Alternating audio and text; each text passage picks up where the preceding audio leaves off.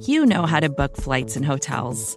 All you're missing is a tool to help you plan that unbelievable travel experience. That's why you need Viator. Book guided tours, excursions, and more in one place. There are over 300,000 travel experiences to choose from, so you can find something for everyone. And Viator offers free cancellation and 24 7 customer support for worry free travel. Download the Viator app now and use code Viator10 for 10% off your first booking in the app. Find travel experiences for you. Do more with Viator. You're listening to BGN Radio with Brandon Lee Gowton and Jimmy Kempski.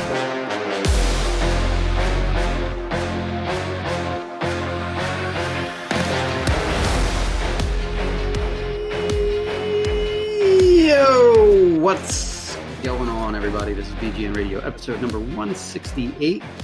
I'm Jimmy Kempski from PhillyVoice.com. With me, as always, is Brandon Lee Gowton of BleedingGreenNation.com. We are here on Carson Wentz Trade Watch. How you doing, buddy?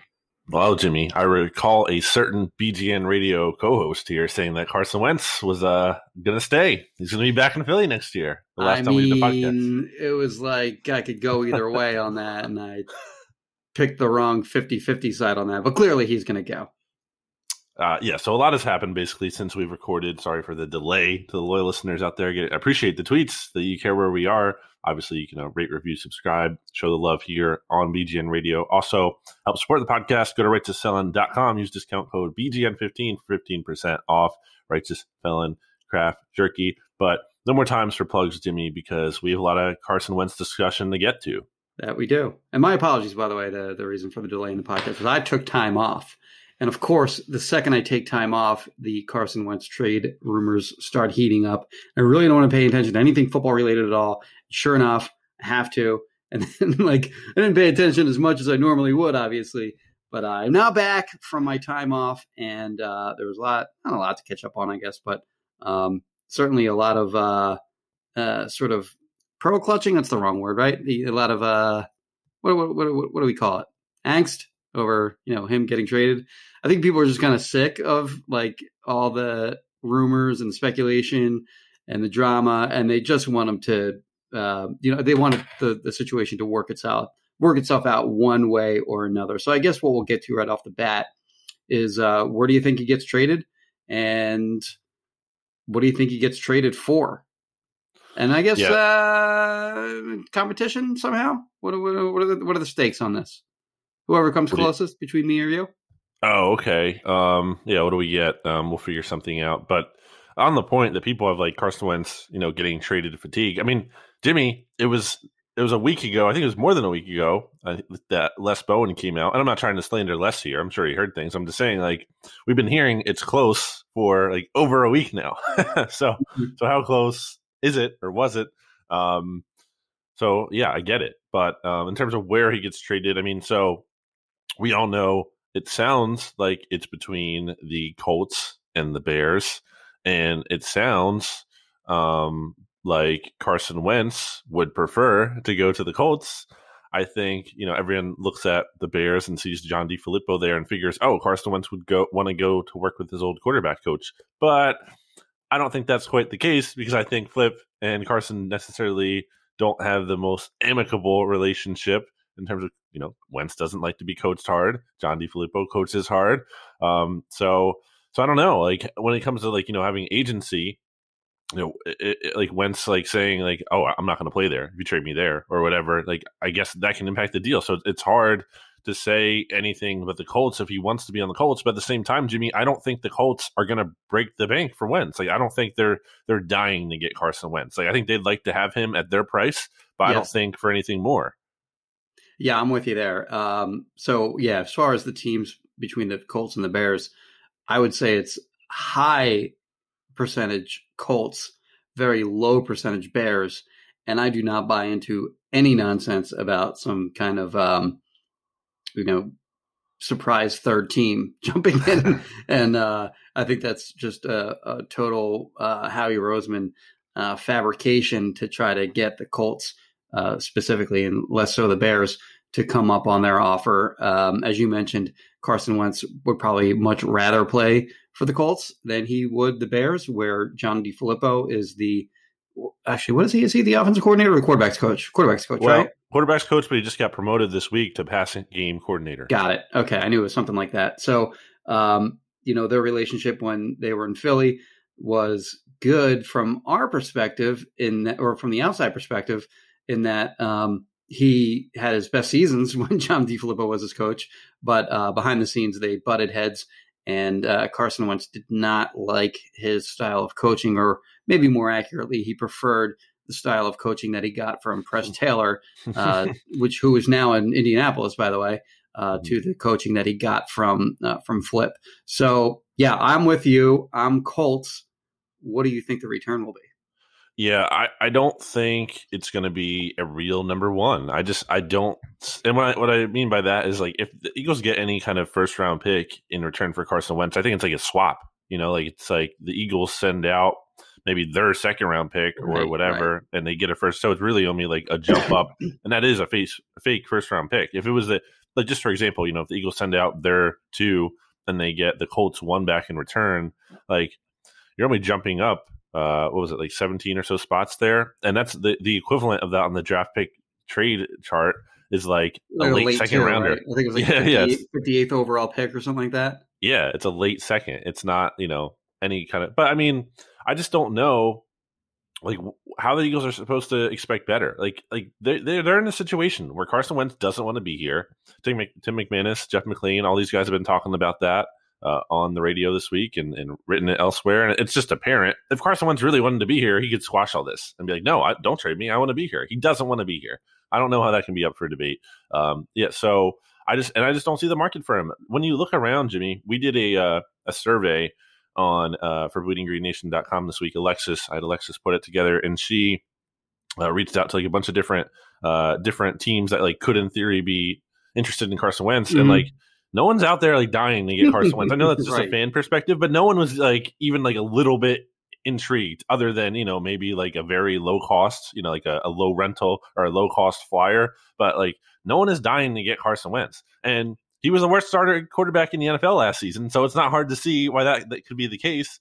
And, you know, it's funny because I think, you know, we've seen all this talk kind of before this all heated up about how, oh, like, oh, GMs would really want to have Carson Wentz. And like, that's not really, really the case, or, or at least in the case of uh, paying the price for it. I think the Eagles don't really have a lot of leverage here. So I think it might be something like Jaws said uh, which he said what like two twos and then maybe another pick.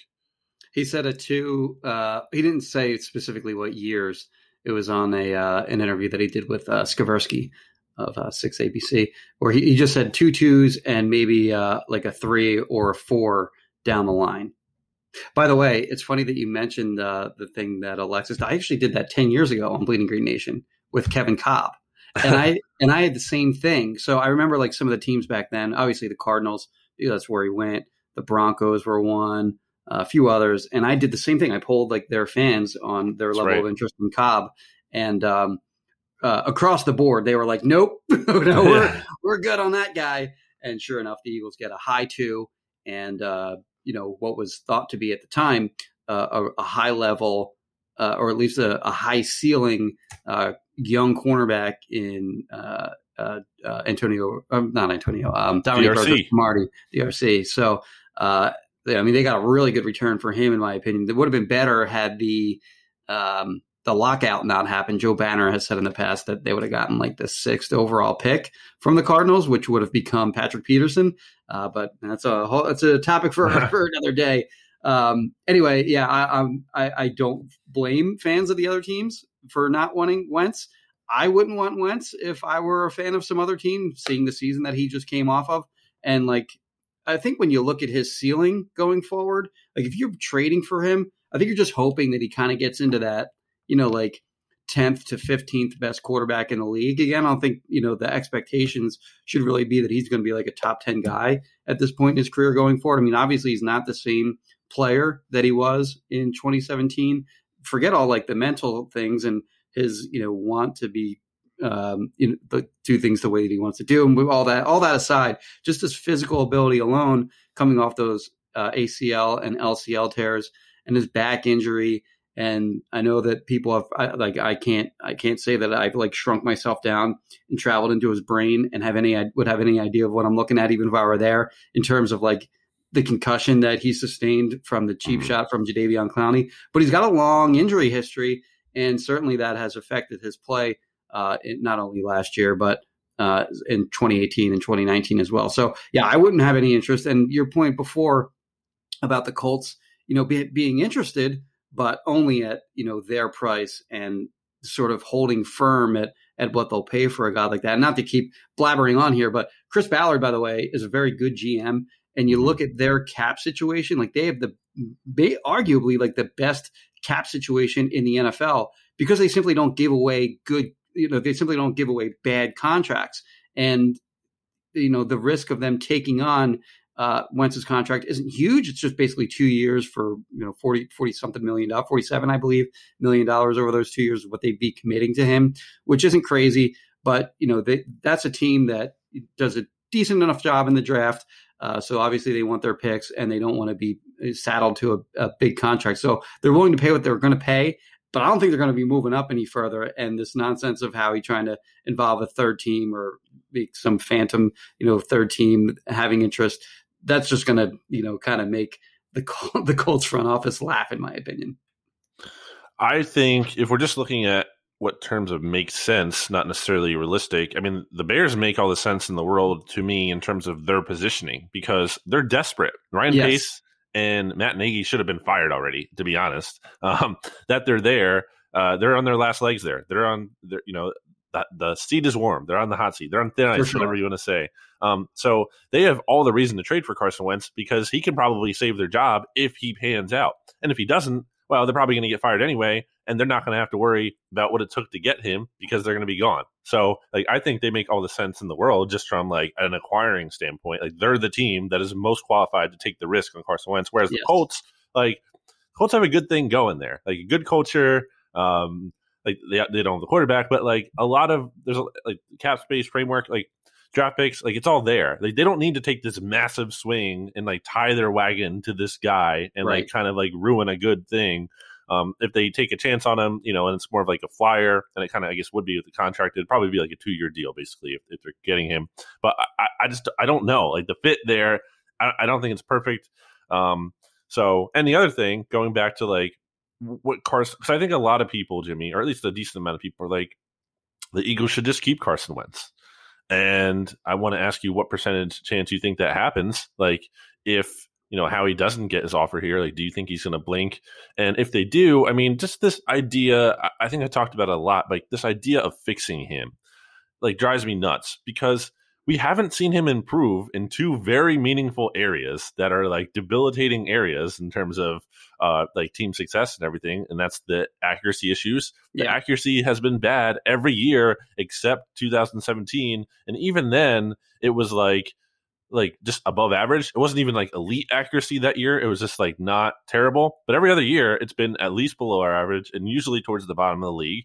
And then uh, fumbles. I mean, fumbles is it's a huge issue. Jimmy, he is 59 in 69 games. Like it's an insane number. And uh, there was a comparison going around that Pro Football Reference put out on Twitter yesterday. I don't know if you saw, but they, they did. Yeah, they, they did like a, a player comparison. Just posted their stats, and the numbers are very similar and it was Mitchell Trubisky and Carson Wentz, both from 2018 to 2020. Uh, it's it's similar seasons, and Trubisky's two years younger, so like you know, there's more like at least in in theory, like a room to say, oh, he's younger, he's developing. Now, obviously, we all know he's bad, but I'm just saying, yeah, like, he's yeah. still he's younger. He's in theory, he's less further along in his development, and then he, he Carson Wentz also has twice the amount of fumbles, more than twice the amount of fumbles of Trubisky in that stretch. So this isn't to say that Carson Wentz is Mitchell Trubisky, but it's just funny. Like we talk about Mitchell Trubisky as a total joke, and Wentz has comparable numbers in the last three seasons. So uh, again, you look at that, sorry to cut you off, but you look at that Bears offense too. Like they don't have they don't have good skill position players. Their offensive yeah, line, Allen Robinson. Their offensive line is worse, and like I mean, their defense is very good. So like maybe their defense put their offense in better positions at times. But mm-hmm. I mean, it's Allen Robinson, and then that's it. Like you know, they don't have anything else really. So uh, yeah, that is kind of a funny comparison. Because you can't, which you can't even fall back on. Well, he has better weapons because he doesn't. Um, so what chance do you think the Eagles just keep Wentz? Like if they don't get what they want, does Howie blink? What happens? I think it's extraordinarily low at this point. I wouldn't say it's not zero, but uh, I would put it somewhere around like two or three percent, like extremely low percentage. You? You w- wouldn't say it's not zero, so that means you would say it's zero. Uh, okay. Double negative yourself. I guess I did double negative there. My apologies yeah. to the grammar police yourself. You're never coming back from that one. um, yeah, I mean, I just don't. I don't see how it's tenable. I don't like. It's different than a quarterback. Just seems like different, right? In terms of having an unhappy player at that position, because like that's the leader of your team. He's the leader of your off. Like, how do you have that guy who doesn't want to be here, like, and isn't committed and isn't all in? I just like I have a hard time viewing how that works out. Um, so another big thing that's come up. What was this, your percentage? Oh, uh, I'm gonna say like one percent chance okay. he's back, just just because of you know keeping the. The, the, the only thing I could say, you know, like my percentage on that is just Howie saying, "All right, screw you guys, I'm keeping you," both yeah. to Wentz and to the other teams that refuse to come up from their offers. That's mm-hmm. that's where my two to three percent is. Right. Um, which I guess is possible, but it's just like I just I just don't see how that works out. Um, well, I mean, I don't see how a lot of things work out in, in terms of uh, some of Howie Roseman's recent moves. So, like, like, well, yeah. uh, so I don't know. There's that, but uh, yeah, I think I, I, think that's the only way that that he could possibly come back, is if he's just going to be stubborn and demand his his uh, his return, and if he doesn't get it, then he just, he just says, "All right, well, screw everybody, I'm keeping him." So let's say the Eagles trade Wentz to the Bears, mm-hmm. and one of the packages or one of the players that's been potentially named in a return package right. would be Nick Foles. And that makes all the sense in the world, just in terms of there's no way the Bears are going to keep Nick Foles if they also get Carson Wentz. It doesn't necessarily mean he's coming back to Philly. I think maybe the Colts go after Nick Foles, you know, if uh, if if the Eagles don't get him and uh, then if they don't get Carson Wentz. But there's no way, you know, Foles and Wentz are both going to be in Chicago. That's just right. not a dynamic that Carson Wentz is going to stand for. Um, so what do you think about a potential Foles return to Philly? I mean, it'd be funny. like, would be funny, but uh, I mean, the only it makes sense in in the from the sense that like the Bears save more money by trading him than they do by cutting him. So if they can include him in the deal, it's not that the Eagles would want him. It's just that it's the it's a bigger benefit to the Bears to be able to offload him on somebody else. And then the Eagles, if they wanted to, they could cut Foles at any time with no penalty. So uh, I think his cap number would be like uh, I don't have it in front of me, but I think it was like four or five million or something like that to any team that acquires him via trade, which is a reasonable enough number for uh, you know your number two quarterback. The problem that you run into there, obviously, is if you hand over the reins to Jalen Hurts and he's your number one quarterback, and then Nick Foles is kind of just standing there in the background. First time Jalen Hurts does anything bad in a game, everyone's calling for Nick Foles to play. So, like, I don't think that's a situation that's good for the Eagles. I would not want to bring back Nick Foles under any circumstances. If I'm the Eagles, I know he's a local hero and all that, and he won the Super Bowl and blah blah blah blah blah. That's great, but uh, going forward, and by the way, he's not good. Like the last, uh, I mean, since that Super Bowl year, or I guess he played well leading up to the playoffs in 2018 as well. But in 2019, he goes to Jacksonville horrible there. Gets benched in favor. Now, did he get benched? I know he eventually lost his job to Gardner Minshew. I he know did. He got, he got, injured at some point during the year there, but he certainly got benched uh, in Chicago. But he came back. He came back after the injury, and then he yes. got benched. Okay. So, and then uh, last year in Chicago, of course, Trubisky gets benched because he played poorly. Foles goes in. he plays worse, so they bench him and they bring Trubisky back. Uh, so, I mean, his career has not gone super well. Uh, and obvi- and actually, in, in Jacksonville, they they traded him and they took on uh, one of the biggest cap hits in NFL history just to get rid of him. So his career has not gone well since then. If I'm the Eagles, I want nothing to do with Nick Foles at this point in his career uh, going forward. But it's, you know, but it does make sense to include in the deal uh, if if you're just trying to get it done uh, because the Bears want to get rid of him at a at a smaller cap hit. Yeah, I echo a lot of what you say there. Um, I think it does make. I think it both does and doesn't make sense. So you can see the angles of where it makes sense, and that Nick Foles is the perfect temperament of a backup quarterback that you'd like to have. You know, just in a vacuum, like of this guy who he knows his role. You know, he's not going to try to like, steal the starting job like from a younger yes. guy um, and make it all about him. Like he, he's going to be a great team player, a great locker room presence to have. Um, it would be fun just from you know this nostalgia angle. It would be probably one of the best things the Eagles could do in terms of generating positive PR, right? Uh, like about the team, making fans feel like on board with with a move that the team is making, especially when you're sending Carson Wentz out, and a lot of people are going to be angry about that, Jimmy. Right? It's like, right. well, hey, we got the Super Bowl MVP back. Some people will be like, okay, well, at least he. A lot of people would probably. A lot of people want a lot of people wanted Wentz to go instead of Foles a couple years ago. Yep. Yep. So, but I, I, mean, I agree in terms of like what you would expect out of him not being good just because he's been bad. But there is that like that weird X factor to me of just Nick Foles inexplicably being better always in Philadelphia. So, um, you know, I think some people would latch onto that. I agree, though. The biggest sticking point, I guess, to me is what you said about like Hurts or another young guy struggling, and then you have you know like this everyone breathing down uh, in the media and, and or the, the fans, all the noise kind of like breathing down that young player's neck and being like, you know, bench him for Foles, bench him for Foles. Right. So uh, I just don't think that's yeah a great dynamic to create, but I'm open to it. I'm open to the possibility. I know you said you, you wouldn't like it. I, I, can see some positive in it, um, but again, this might all be moot if they don't trade him to the Bears. Um, but speaking of young quarterbacks, Jimmy, what is your level of confidence in Jalen Hurts as a long term starter on the one to ten scale? Ten being the most confident. Uh, if I, you know, I like his mindset. Like he certainly seems mm-hmm. to. I mean, we already who who put it out was it was it John Clark that he is assembling some of the skill position players and they're going to work out during the offseason together. Like I don't remember Carson Wentz ever doing that at this point in the se- in this point in the offseason. Like he did it during the summer uh, a number of years, but for them to be organizing that uh, this early in the offseason is a really good sign for Jalen Hurts. Also, it's a you know further indication, not that we really need it at this point, that Wentz is gone. so, like, uh, anyway, uh, uh, I, so I like his mentality. He's got leadership qualities. Um, I, you know, there was the report that uh, uh, Joe Santoliquito put out uh, for Philly Voice. Uh, I guess it was about a week ago, or it was maybe uh, it was on Monday, um, where it said that you know Hurts basically he didn't actually have a cot set up in the coach's offices, but it, it seemed like he was he was in the coaches' offices, uh, craving uh, to be coached up and and get better. Uh, whereas the same really couldn't be said necessarily for uh, Carson Wentz uh, this past year. So I like his mentality uh, in the four game, three plus games that he played at the end of the year. He showed some things. Obviously, we already knew that he could run. Um, he showed some things in terms of his playmaking ability outside the pocket. You worry about the fumbles with him. You worry about his accuracy. You worry about his arm strength. So he doesn't have the same physical attributes that Carson Wentz did, at least as a thrower. He certainly has uh, Carson Wentz's ability as a runner and then some.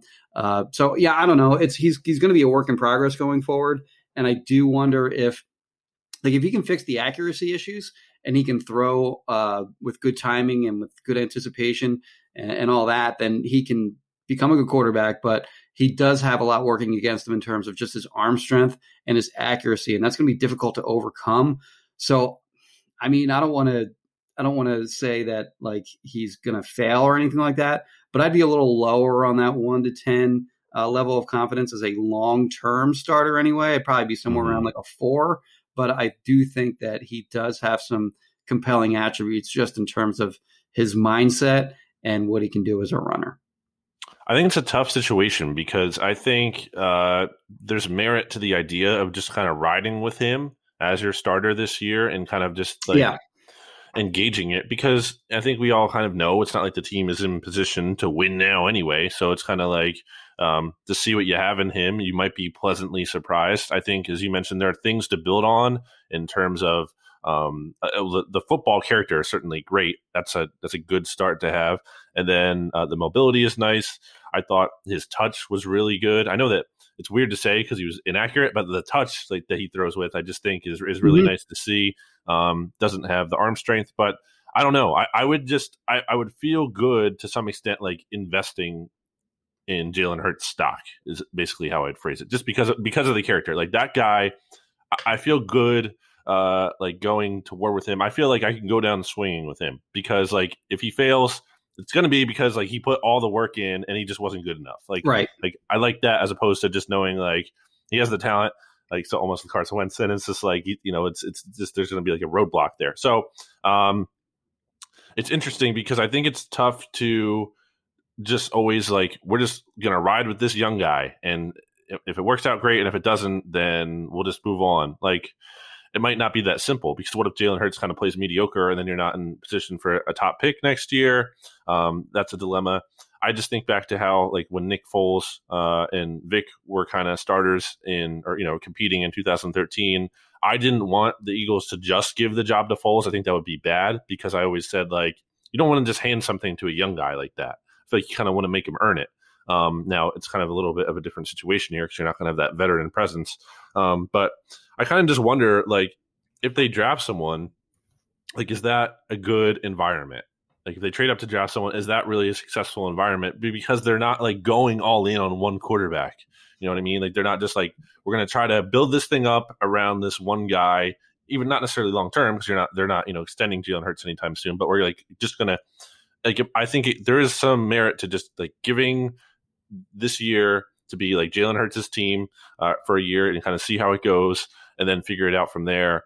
Um, so because they're probably going to be bad regardless anyway. So you're going to be picking at the top yeah. of the draft in 2022 anyway, more than likely.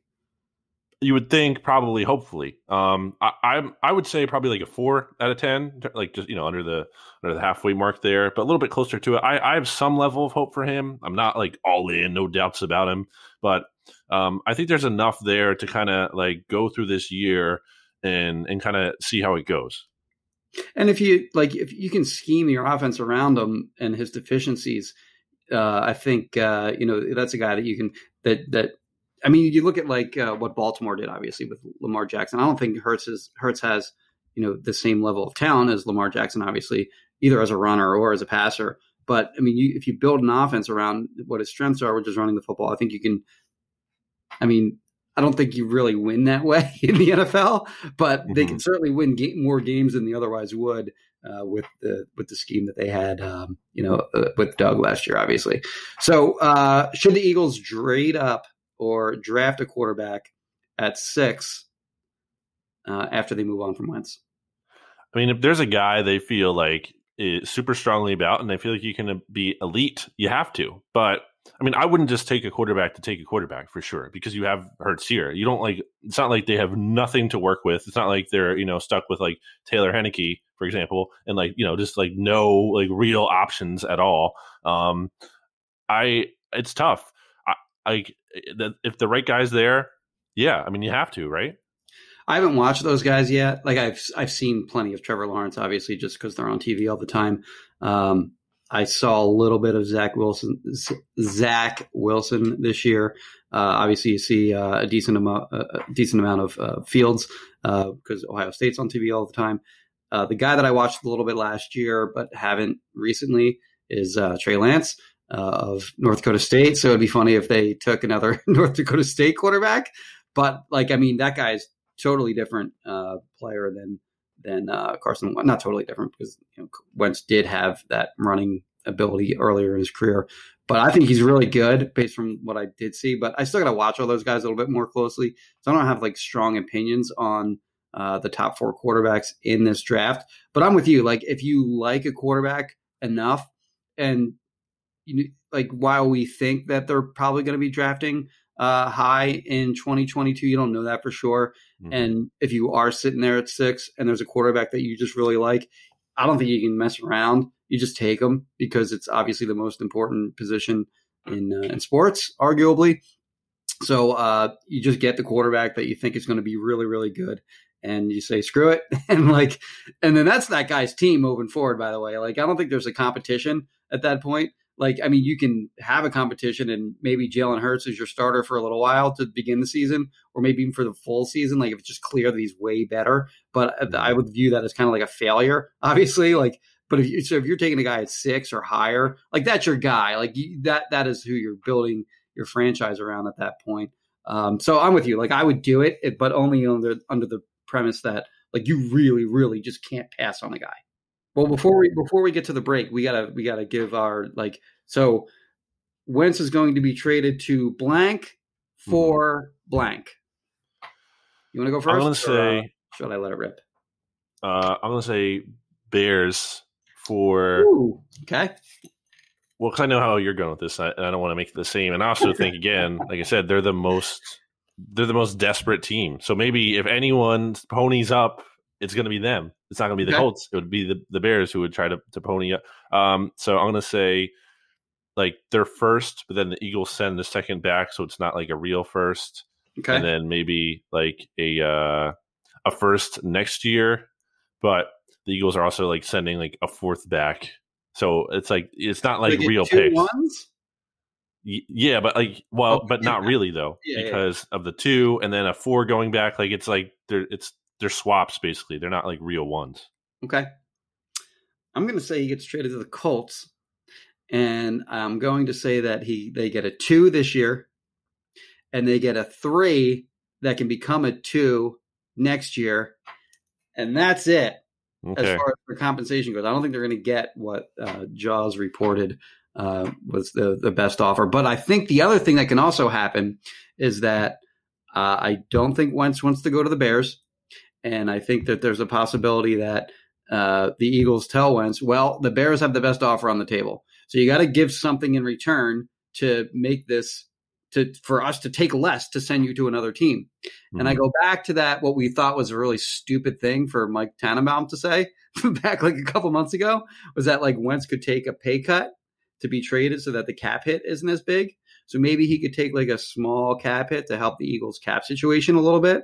And then they trade him to a team that they wouldn't get as much compensation for. So I'm going to say a two this year, a three that'd be coming to next year, and they get a little bit of a haircut on Carson Wentz's uh, guaranteed money. Or sorry, I'm sorry. Uh, oh, they can rework his deal a little bit in a way where it's uh, more favorable to their cap to trade him that'll be interesting to see. But while you're waiting to see that, I mean, go to righttosellin.com, get yourself some right to sell craft jerky to snack on while you're waiting for this Carson Wentz trade to drop. A bunch of different good flavors. You're helping support a local business. You're helping support BGN Radio. Uh, it's it's a really a no brainer to just go to righttosellin.com, use discount code BGN15 um, to get yourself some beef jerky. They have non meat artisan snacks that you can check out. They have cool gear in terms of t-shirts, hats, and whatnot. Um, it's going to be a good decision if you make that decision. I mean, people who've had it from BGN Radio, like our, our loyal listener Rich Bobby, um, he loves this stuff. He's always tweeting it out. So uh, you can't go wrong. Give it a try. RightToSellin.com. Discount code BGN15 for 15% off your order. Back after this. Vacations can be tricky. You already know how to book flights and hotels, but now the only thing you're missing is, you know, the actual travel experience. Because is it really a vacation if you're just sitting around like you would at home? You need a tool to get the most out of your time away. That's where Viator steps in. You can book guided tours, activities, excursions, and more in one place to make your trip truly unforgettable. Viator has over 300,000 travel experiences to choose from. Everything from simple tours to extreme adventures and all the niche, interesting stuff in between. So you can plan something that everyone you're traveling with will enjoy. Real traveler reviews give the inside scoop from people who already been on the experiences you're considering, so you can plan with confidence. Free cancellation helps you plan for the unexpected and 24 7 customer support means you can travel worry free. Download the Viator app now and use code Viator10 for 10% off your first booking in the app. Find travel experiences for you. Do more with Viator. Back here on BGN Radio, episode 168. Jimmy, it's time to play some stay or go with the Eagles defense because we did offense last week. Okay. Defensive end to start it off? So I think the big question here is what do you do with Derek Barnett? Because, you know, he's on his fifth year option this year. Hasn't given in guaranteed yet. It'll be kick in guaranteed at the beginning of the league year. Um, I don't think there's any way he can be on that option, right? Right. Like you yeah. can't you can't keep him on that option. You either have to move on from him or extend him. It's going to be a real tough pill to swallow for them if they have to cut him. So I don't think that's a really great option either. They could um, in theory, they could trade him, but the problem with that is you have to carry his fifth year option number uh, past the the the I guess the the barrier of the new league year, which means you have to yeah. get under the cap with him still being on. You have to get under your cap by that time with him still counting for. I think it's a, what a little over ten million. uh, on your cap, you know, when, when you have to like it's not going to help to to be able to trade him and i don't know what you're going to get for him anyway so ideally the eagles will be able to work out some kind of longer term deal with him seeing as he is still quite young what is he 24 still so um, i don't think he's a great starter i think he's uh, good enough to be like you know your number two or number three defensive end and you can still pay those guys a decent amount of money because of the importance of the position. I think one guy that made a lot of sense in terms of like a comparison for the contract was Shaq Lawson, who had similar numbers uh, as a first round pick for the Bills.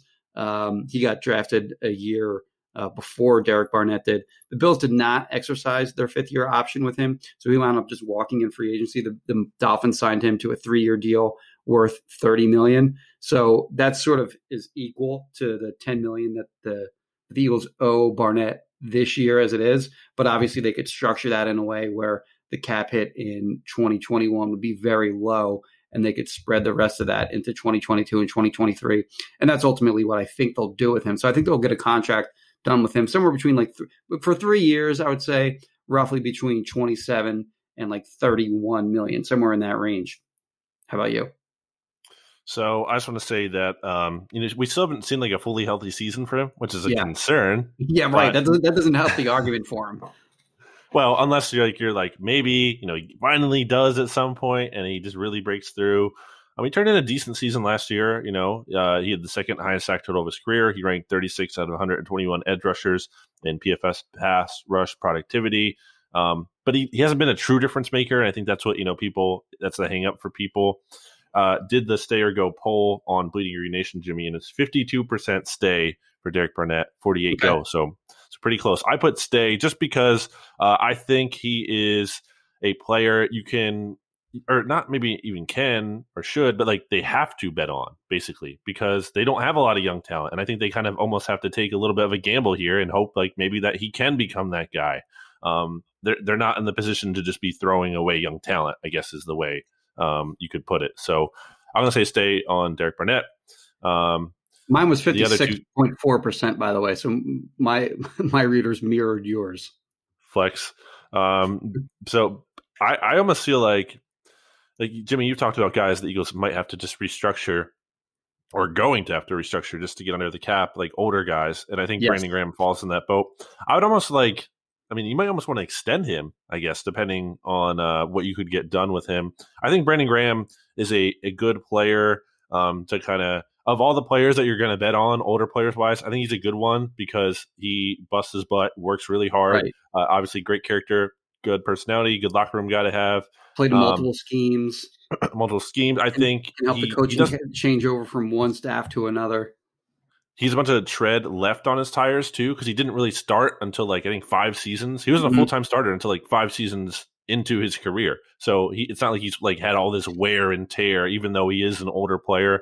And I think his game lends to uh, aging well because he's not like a speed rusher; he's a power guy. And I think that'll. I always think of like how James Harrison back when he was facing like the Eagles in the Super Bowl and was like murdering Big V still. Right. Like, I think he's that kind of player who's going to like age you see some of these pass rushers going like to their late 30s. So I think he can be that guy. Um, so uh, definitely, I mean, they have to keep him. I mean, they, they can't trade him. Um, they have to they have to restructure some guys just to get under the cap. So he's I think he's like the least of the evils on that. And then yes. and then we'll get to him in a, in a, in a little bit. But Darius Slay would be the other guy who would make sense. Mm-hmm. And then uh, so obviously stay for I think both stay on BLG and then uh, Josh Sweat extension. He's due. He's eligible for one now. Um, I wonder how that's going to work. With that's the I think that's the other side of the coin to the Derek Barnett thing. At least for some people, is like, are they really going to be able to sign both? Yeah, well, I mean, they should because he's good and he's young. And actually, there's a, I mean, a very good argument to be made that he played better than Barnett in his opportunities in 2020. I think that's actually pretty, probably pretty obvious that he did. Um, they can't do an extension right now, but I think once you get into the season or once they get past uh, the new league year, and they they have a little more flexibility to do some stuff. So, so like after like um, uh, the June one uh, with uh, uh, Alshon Jeffery and Malik Jackson, like once they they get money freed up after June one, then that's when they can look to maybe do extensions for I mean, there really aren't many options for for them to do extension on younger players, but he would be one. So I think if they can uh, convince him to take a little bit less than he would on the open market this offseason, then he's an, he's a guy that would make sense to do an extension with. You don't want to. I mean, the, I think the a good case scenario is if he has a good year, I guess.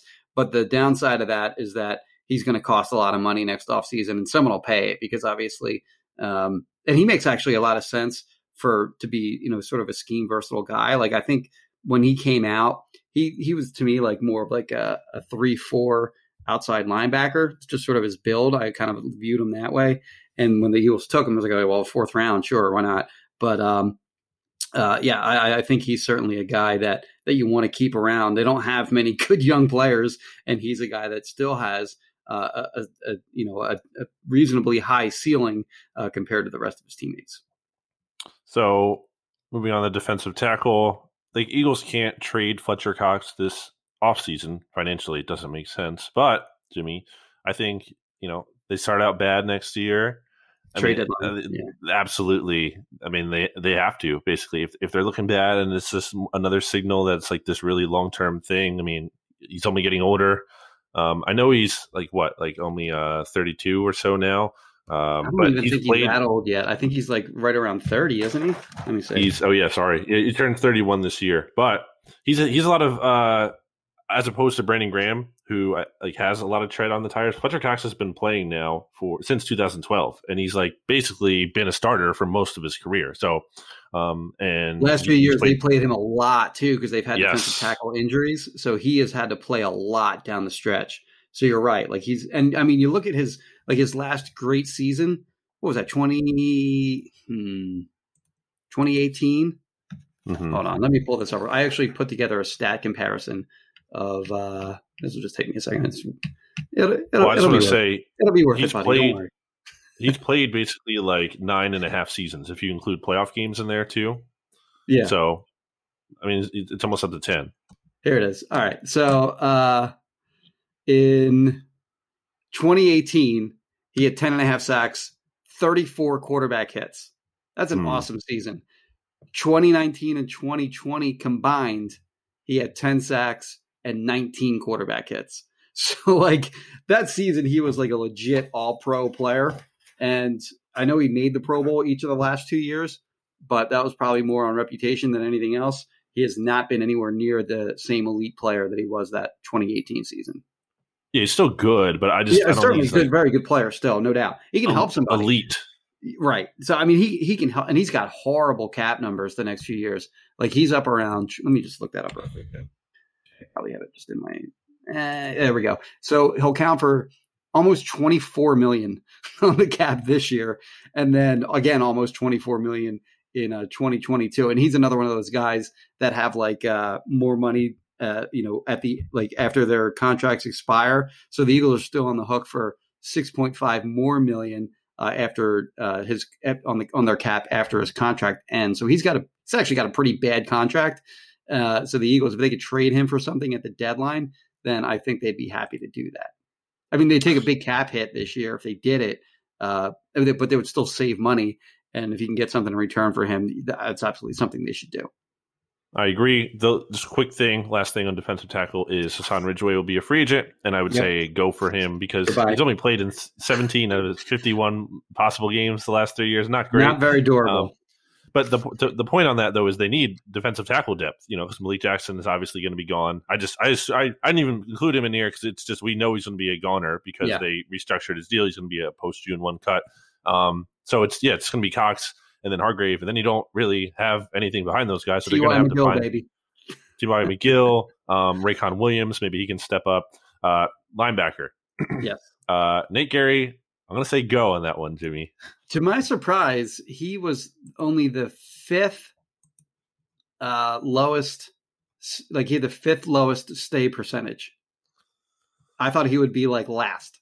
I thought he was mm. going to have like the lowest stay. But he was some, I guess, so he like it was six point two percent stay, who are the 6.2% people that want him back on the team in 2021? Are you kidding me?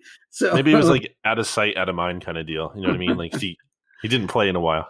Yeah, that could be. But I mean, he was horrid uh, when when he played this past season. I mean, obviously we all saw it, but like, good lord, like six point two percent. How is that possible?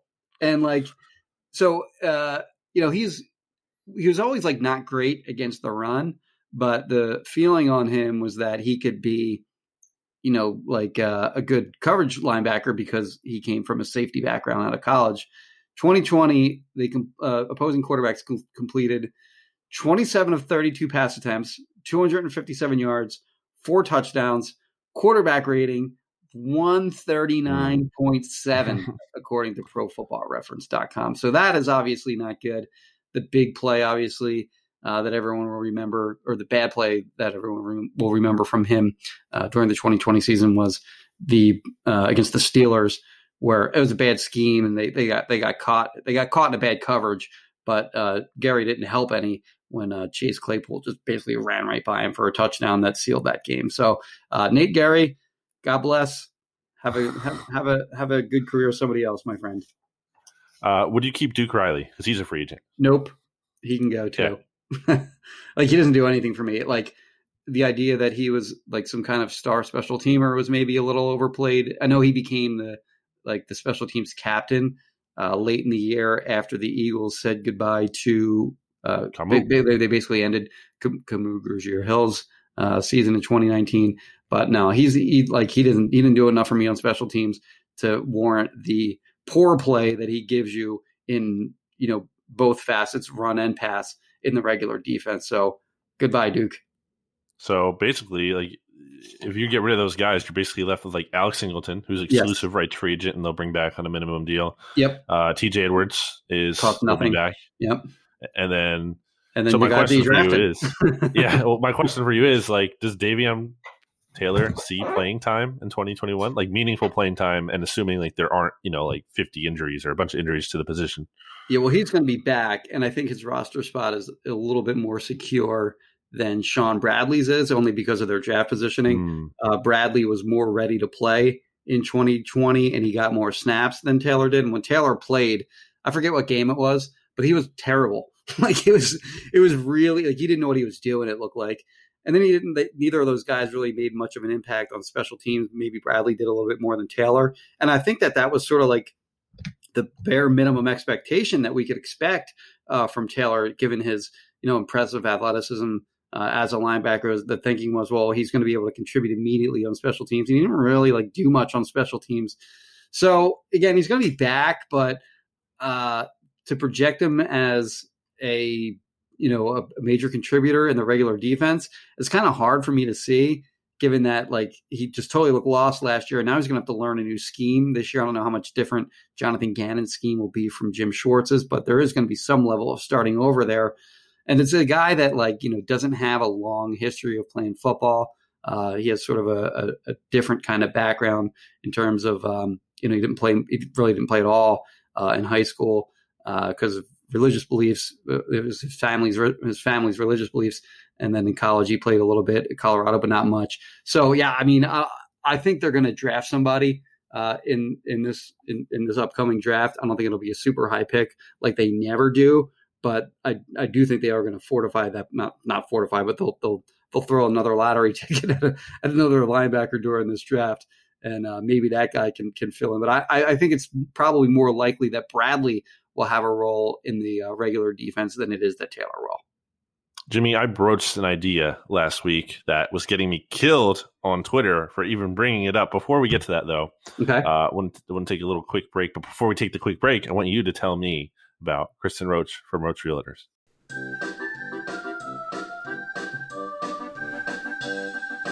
Kristen Roach of Roach Realtors, Roach Realtors, Roach Realtors, Kristen Roach of Roach Realtors. She's the greatest. 856 906 92 95 856 906 92 95 92 So back here on BGN Radio 168, want to run through our final three positions here, Jimmy. have starting with cornerback, uh, then safety, special teams, and then I want to get to your trash take on Girl Scout cookies before we wrap. uh, so, Jimmy, I brought up the idea of trading Darius Slay Okay. because I'm looking at this and I'm like, it doesn't really make sense that he is on the roster of a team that is kind of retooling, as Jeffrey Lurie said it. Sure. And uh, he turned 30 last month.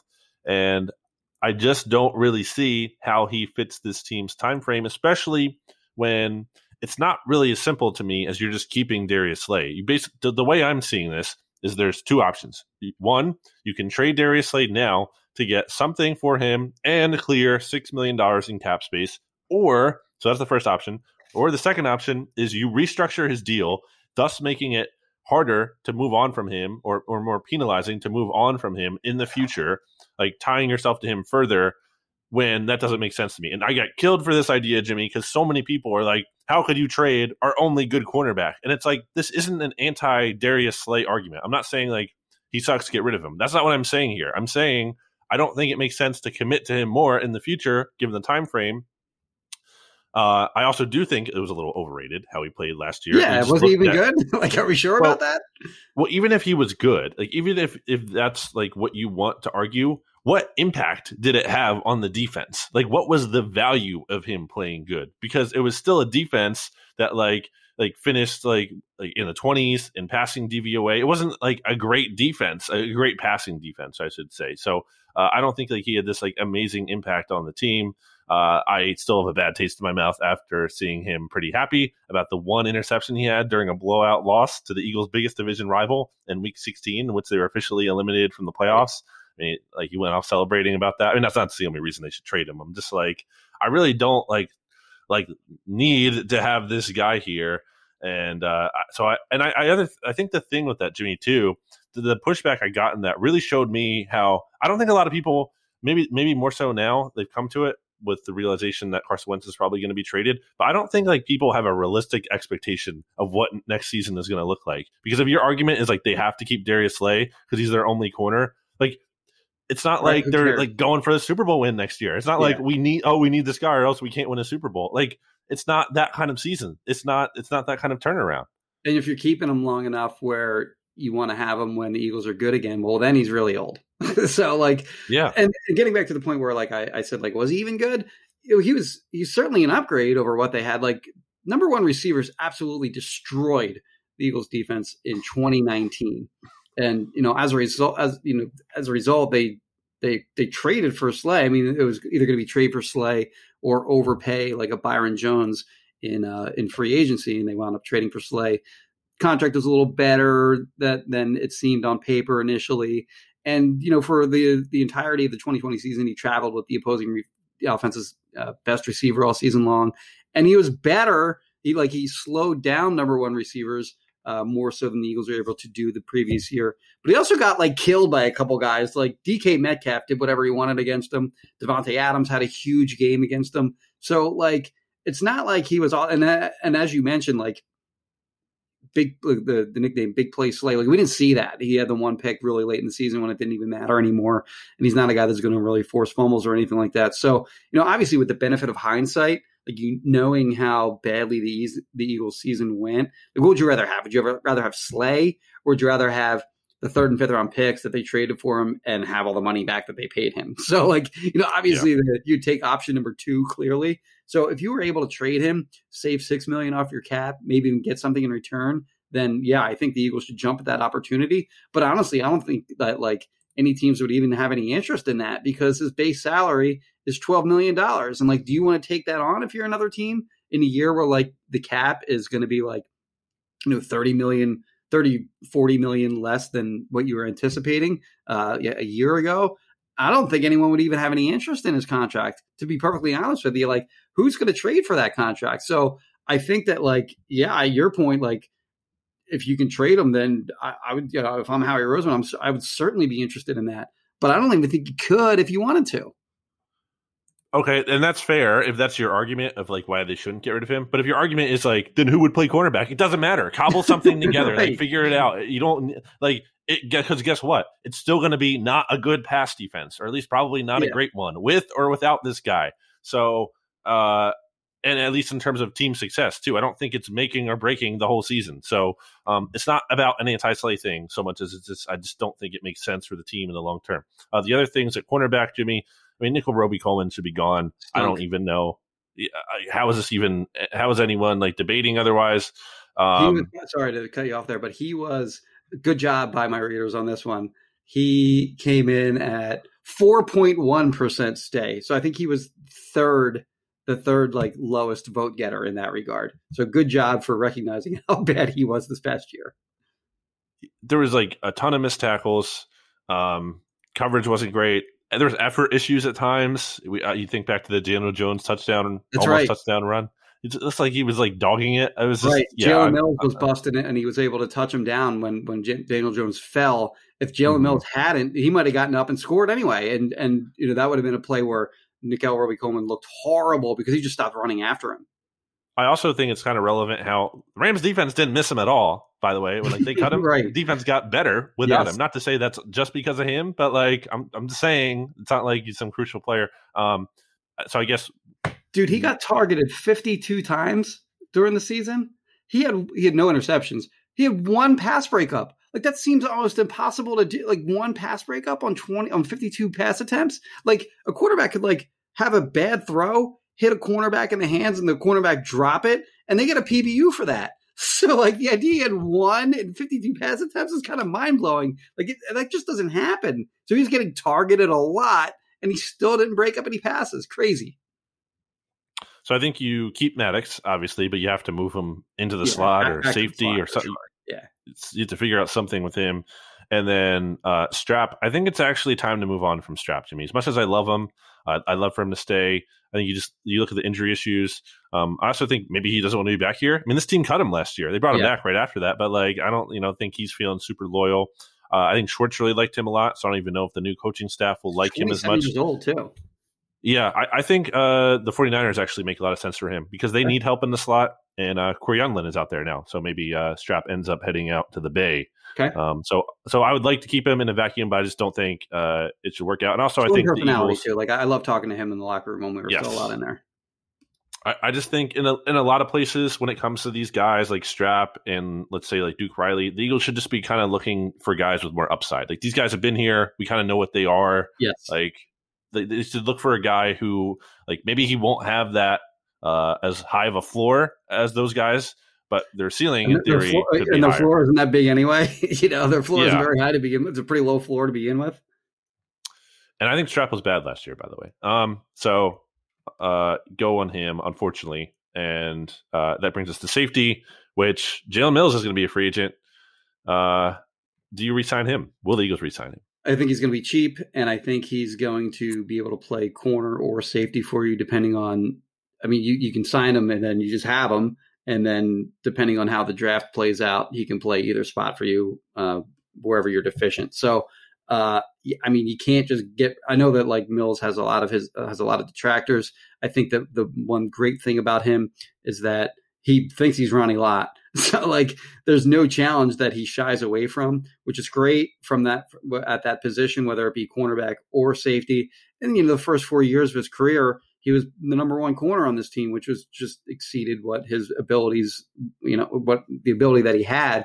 And then of course he's stepping in last year into the Malcolm Jenkins role. Malcolm Jenkins was a great player for the Eagles for a long time, so those were big shoes to fill. And again, asking him to do all the things that that you know that this defense asked that position to do, maybe sort of exceeded his uh, abilities as well. So I think if you if you bring him back, uh, don't pay, don't have to pay him a lot, and you give him like sort of lesser responsibilities, he's the guy that makes sense for for me to come back.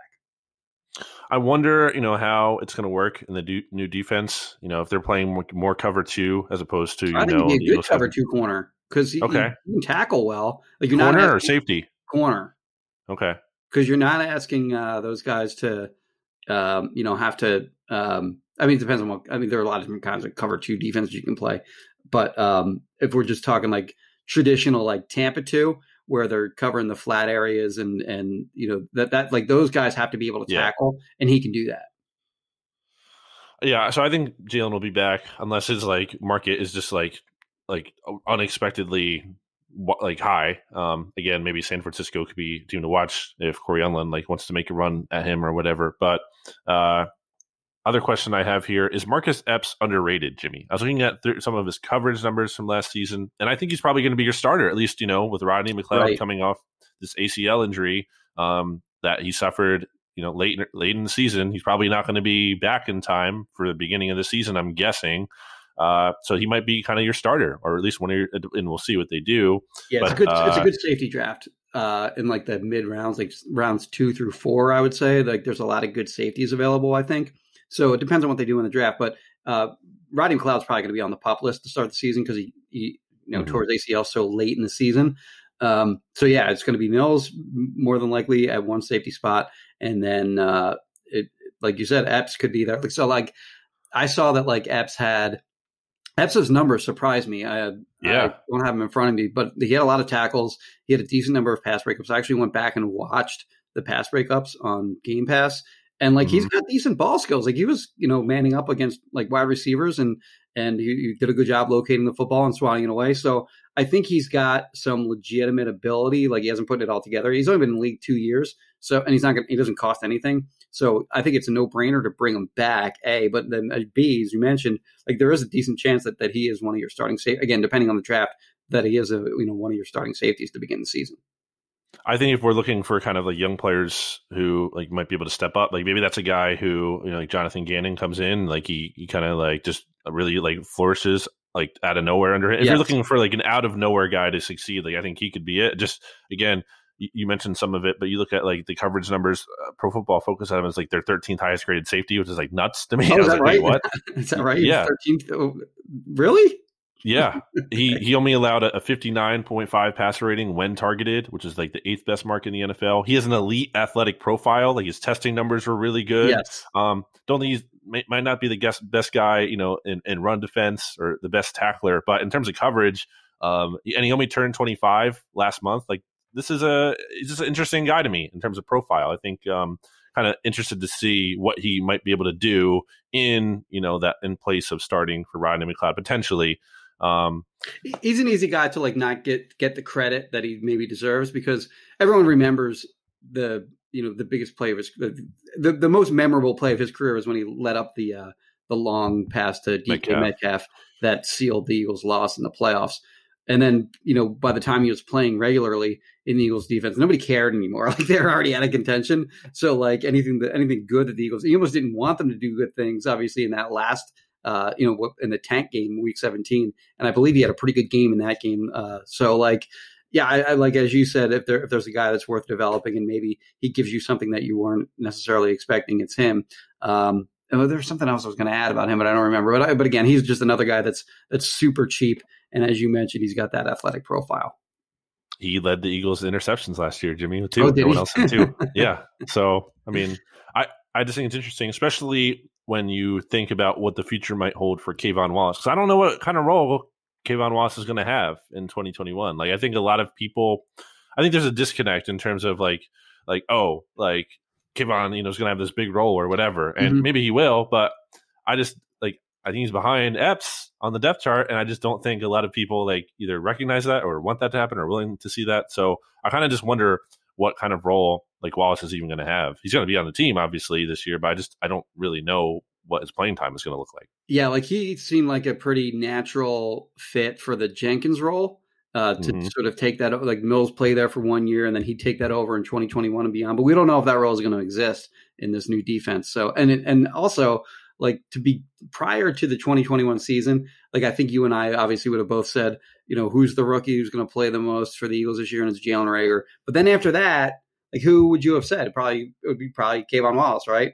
And then he just didn't. Like he only got he barely got like 200 snaps in the regular defense uh, this past season, and uh, a lot of that was was you know because of injury and and not because of like merit or anything like that. So like uh, he's and I don't know, I, like I haven't taken a close look of how he actually played in those games, but he certainly didn't stand out in a positive way anyway. So yeah, I mean he's a, he's a guy that uh, his he'll be on the team because they use a fourth round pick on him, obviously. But in terms of having a role in the defense in 2021, I'm not so sure. There were a lot of missed tackles from him last year, and Okay. uh, you know that's something you work on. Whatever, maybe makes a leap year one to year two. But I would just, I just like, I would just the point of me saying this, I would just caution being like K'Von Wallace, breakout superstar year two. I just don't know. Uh, let's get finish this up, Jimmy, with special teams real quick. Jake Elliott, they can't, the Eagles can't move on from him uh, contract wise. Um, so he'll be back. He's back for But- another year for sure. If he has another he bad year, struggles- he's gonna be, he'll be gone in 2022. Um, I guess do the Eagles bring it? So the Eagles aren't going to bring anyone in camp probably for to compete against Elliott this year. I don't think there's a point because he's not going anywhere. like, So- if, you, if you want to bring in a guy and give him some false heat, then sure, Uh-huh. but he's not going anywhere. So, Yeah. do you, do, would you rather just have the roster spot on some other position? Right. Um, yeah, like an undrafted rookie, maybe at most. Uh, Rick Lovato will be back. Obviously, he had that bad snap in the Cardinals game, which I guess is one of the few that stand out from him, but he'll be back. And then Cameron Johnston, I think we've both talked about this before, but he shouldn't be tendered um, because it's going to be what? It's like a couple million, a little more, basically. a little more than two million to, to Yeah. to, to tender him as a restricted free agent. So, So what they'll do is ha- handle it like Corey Clement, basically, exactly, where yes, like they don't tender him. They're going to renounce it. I think some that might catch some people by surprise. Like, oh, we're not keeping Cam Johnston. Well, Yeah. not necessarily. They're, they're probably just going to bring him back, well, assuming he'll no become, one else really. becoming an unrestricted free agent once they don't Yeah. tender him. So the, the rest of the league will have a shot at him if they want him, which I don't Mhm. see happening. I think you know, you know, he's a like a below average punter in my opinion. So Mhm. I don't think he's going to go anywhere and he'll come back with the Eagles. He was a I don't want to say he's a below average punter period, but he was in 2020. and he will be competing with Arryn Siposs, Mm-hmm. a fellow Australian, Jimmy, who actually had some good numbers um, and is an interesting kind of player. So that could be a legit competition next year. Big, big thing for you to follow in terms of uh, That's right. timing the hang time and train. I'm That's going to be a that. legit. It's a legit battle. It, it will be, I, I think, between Johnston and, and Siposs. So uh, you can have that to look forward to. The last time they signed a punter to a futures contract, by the way, was when they signed Cameron Johnston back Yep. uh, after the 2017 season when it was possible that Donnie Jones was going to retire, and then he did, and then Cameron Johnston became the punter. So we'll see how that goes. And then last thing here, Jimmy, before we get out of here, I just wanted to rip your trash take on Girl Scout cookies. I feel like we've talked about this before, but it's I been think a when, while. yeah, when I when I put it out last year, I mean, all I did was retweet it and say this is still correct. But I had I just- my, my power rankings, uh, just so everyone knows, uh, were as follows: number one, tagalongs. I don't know if people know them as that anymore, but they're the peanut cream patties. Number two, thin mints. Three, toffee tastics. Four, lemon ups. Nobody knew what that was. Five, trefoils, which I think they're just the shortbread. Four were dosi dos. Those are like the oatmeal cookies with the peanut butter inside. Seven s'mores and uh, eight. This was the one that like eight and last is the one that got a lot of heat. A lot of people love these cookies, the Samoas, which I think they're named something else now. Caramel No. Delights. That's it. Yeah. Um, but yeah, I got a lot of heat on my low ranking for Samoas just because I, I think coconut is gross. But but yeah, so I, I assume that that's where your bone of contention is as well. I too don't even like coconut, but you oh, can't Oh, put. And also, I feel like last time I brought this up, you said you didn't even have those because you don't like coconut. That's insane. You can't rank them last so confidently and say they're terrible when you haven't even had them. I think Oh, I think we the had the same argument. I remember this argument now. We had the same argument last year. the cookie is so good that it like transcends the coconut to me. Like I don't even notice the coconut. It's not. I think there's things with coconut that have like long shreds and like you can't Yes. really get by it because it's like it's just gross and it's like just texture. I think when it's like chopped up so finely, kind of like it is in this format, like you don't even like really notice that it's there. At least I don't. So terrible. And also, I just don't think Girl Scout cookies are all that great outside of the. Like, I, I'd rather just have almost no. I'd either have Samoa's, caramel delights, or nothing. Yeah, uh, Brent Cohen uh, tweeted a response to that, and he said, uh, "Oh, he was mad at like the ranking." And then he said, "I went back and I looked at your old tweet on that." And he said, "I was happy to see how mad uh, I got the last time you put this out too." and the great. Denise uh, Selman also trashed me uh, two consecutive years as well. So you're in good company with those guys. All right, so uh, that does it for this week. Before we go, last thing I want to say is check out the SB Nation NFL show. Uh, make sure you rate review. We got over to the hundred mark, so thank you for those who did. There's some actually some Carson Wentz talk, to me on that feed this week with myself, uh, with RJ Ochoa, who I'm sure you know from blogging the boys, uh, my co-host Stats. So uh, not just you know general NFL talk, but actually Eagle stuff on there too. So go Actually- check that out. Uh, Can we get to one more thing real quick? As, as long as Sure. you mentioned other writers around the league, Ter- Terez Mhm. Paylor. Did you know him at all? I didn't know him personally at all, but I obviously I saw you know passed away way too young, and um, yeah, it's really sad. Him and uh, Chris Wesseling, who was uh, one of the writers for NFL's, uh, or I did know him uh, fairly, not fairly well, but uh, I did know, like I, I we knew You were in communication with him. talk to him when we when we see each other at various uh, NFL events or whatever. Uh, he actually recommended me for for a job once upon a time back in the day. So uh, my gratitude to him always for that. But yeah, he was he was very young, as was uh, uh, uh, uh, Terez Paylor, who uh, covered the Chiefs for a long time. You and I were at the Eagles or at the the Super Bowl party um, prior to the Super Bowl at the Mall of America when the Alex Smith trade broke. He's the one who broke that trade. Um, so I met him before. I don't really know him well, but I know that like you see like that that outpouring of like um, just grief and con- and condolences and whatever for guys like Chris and Terez.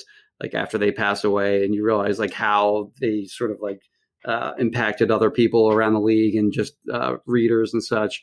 And uh, it sucks, and that that we lost both of those guys like super young. So I just wanted to mention them very quickly, and uh, my heart is out to their families.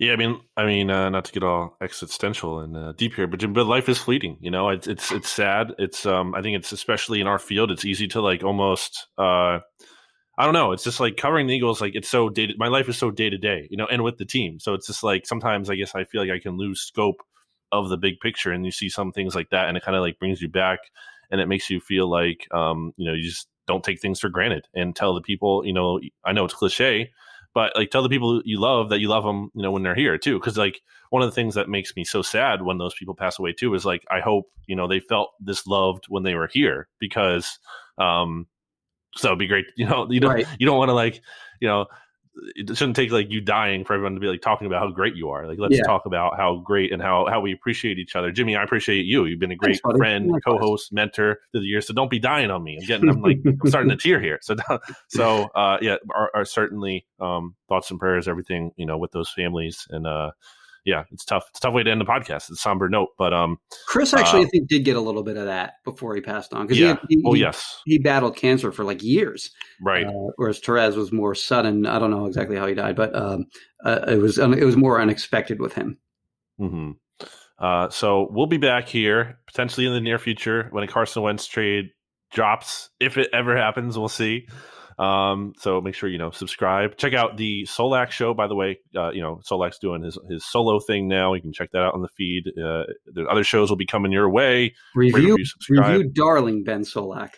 review darling ben solak um uh, one last thing jimmy uh, i know we're extending the show it's just rolling and rolling on but i wanted to read a review from mario cap uh, who, who titled the name after or titled the review after his name also mario cap jimmy and brandon great job i think it is time to move on from carson wish him the best but it seems that he does not want to stay in philly my humble opinion is that jalen hurts will become a very good but probably not great quarterback and by the way this review was a week from last Thursday, so a little a little prescient maybe here before the Yeah. the Wentz stuff even hit ahead. So shout out to Mario Cap for leaving a review. We'll always try to read those if you leave us some. So thank you for that support. Um, yeah, we'll be back again maybe in the near future. We'll see.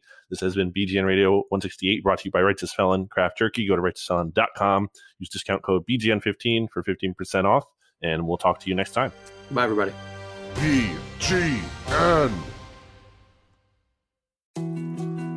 More to dos, less time, and an infinite number of tools to keep track of. Sometimes doing business has never felt harder, but you don't need a miracle to hit your goals. You can just use HubSpot because their all in one customer platform can make growing your business infinitely easier. Imagine this high quality leads, fast closing deals, wildly happy customers, and more benchmark breaking quarters. It's not a miracle, it's HubSpot. Visit HubSpot.com to get started today.